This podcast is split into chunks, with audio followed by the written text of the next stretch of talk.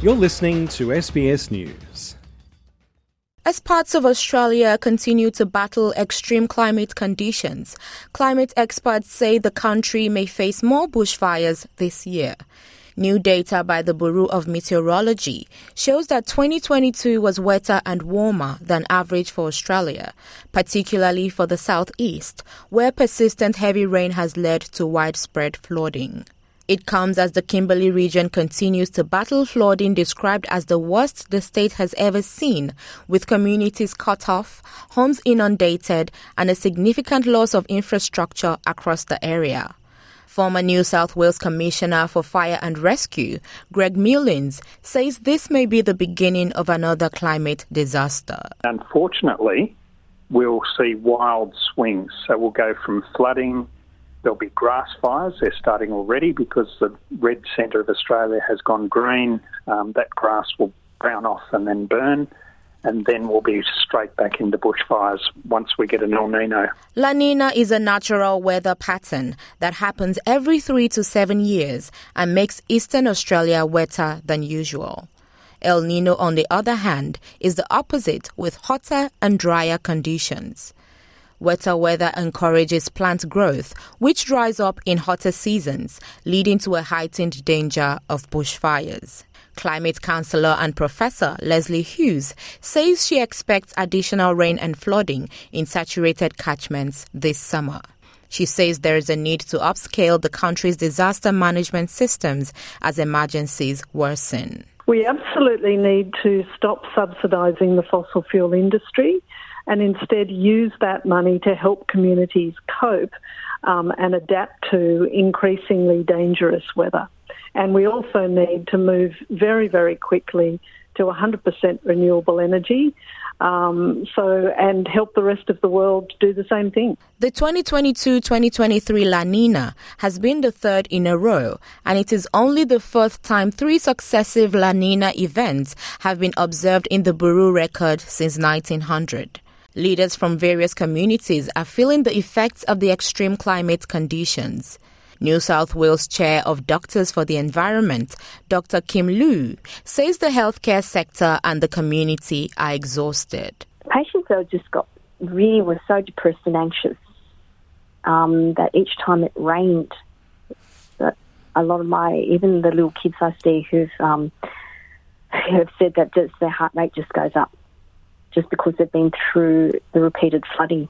Dr. Loo says there's a risk of underestimating the dangers of weather. Heat waves have killed more people um, in Australia than all other natural disasters combined.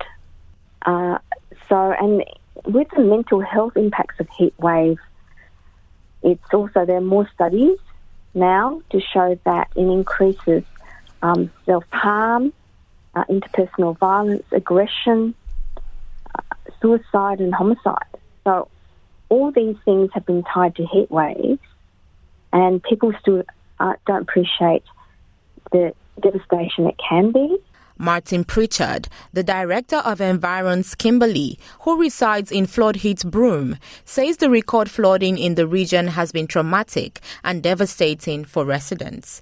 He says locals, mainly First Nations people, are concentrating on gaining humanitarian aid and finding a way forward. Right now, people are really concentrating on uh, making sure that people have food and shelter and you know start to make a plan to rebuild these remote communities, uh, which are predominantly Aboriginal communities here in the Kimberley. And also in the north, a farmer on the Sunshine Coast, McDan, says the flood has disrupted sales. This has been the the worst year I can remember in terms of just interruptions to our uh, forecasted um, farming plan.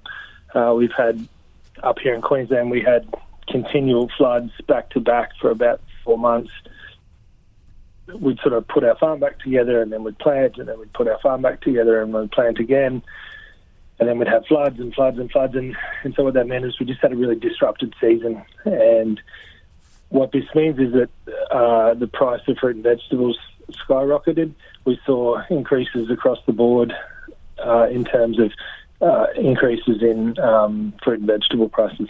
He added that long term solutions are required to ease the pressure on farmers. Climate Councillor David Karoly believes cutting greenhouse emissions is an essential long term solution that will reduce the effects of climate change on weather systems and help to protect communities. But Mr. Dan says it may be a bit too late for the climate to work in favour of farmers. What we're experiencing now is what scientists were telling us was going to happen 10 years ago. Uh, you know, like the 1997 report uh, clearly said that our climate was going to get wetter and hotter, and this year has been a showcase for that type of climate. So, us as farmers, we really just need to adapt. Um, we're sort of past the point of being able to mitigate our way through climate change. We need to look at adapting our resources and adapting our um, know, methods to to be able to handle this sort of climate. And Greg Mullins believes the government has put effort to implement the Royal Commission's recommendations concerning international natural disaster procedures but he says more focus should be placed on cutting greenhouse gas emissions for the environment. It's been very difficult because they've gone from one disaster to another. Another impact of climate change is compounding disasters. Um, so just as you're recovering from one, another one hit. Um, so it's very, very difficult. And what governments really must focus on is minimising the effects of climate change. So we must drive down emissions rapidly because what we must focus on is what sort of a planet we're going to give to our grandchildren and future generations. Omar Bello, SBS News.